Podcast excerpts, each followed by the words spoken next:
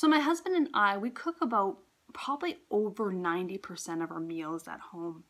To me, cooking is such a cathartic experience from you know, searching for deals and coupons and the flyers, making a list of all the ingredients we need to use, to the, sh- the shopping trip to the grocery store, um, and then the actual cooking process, and then watching my daughter sing her yummy, yummy song while enjoying black bean sauce, pork side ribs with kabocha um, squash.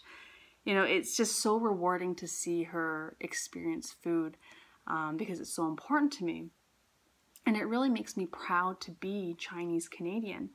And as Chinese Canadian parents, I think it's really important to recognize and embrace the Western and Eastern influences that we had growing up and to have the autonomy to pick and choose what we want to preserve.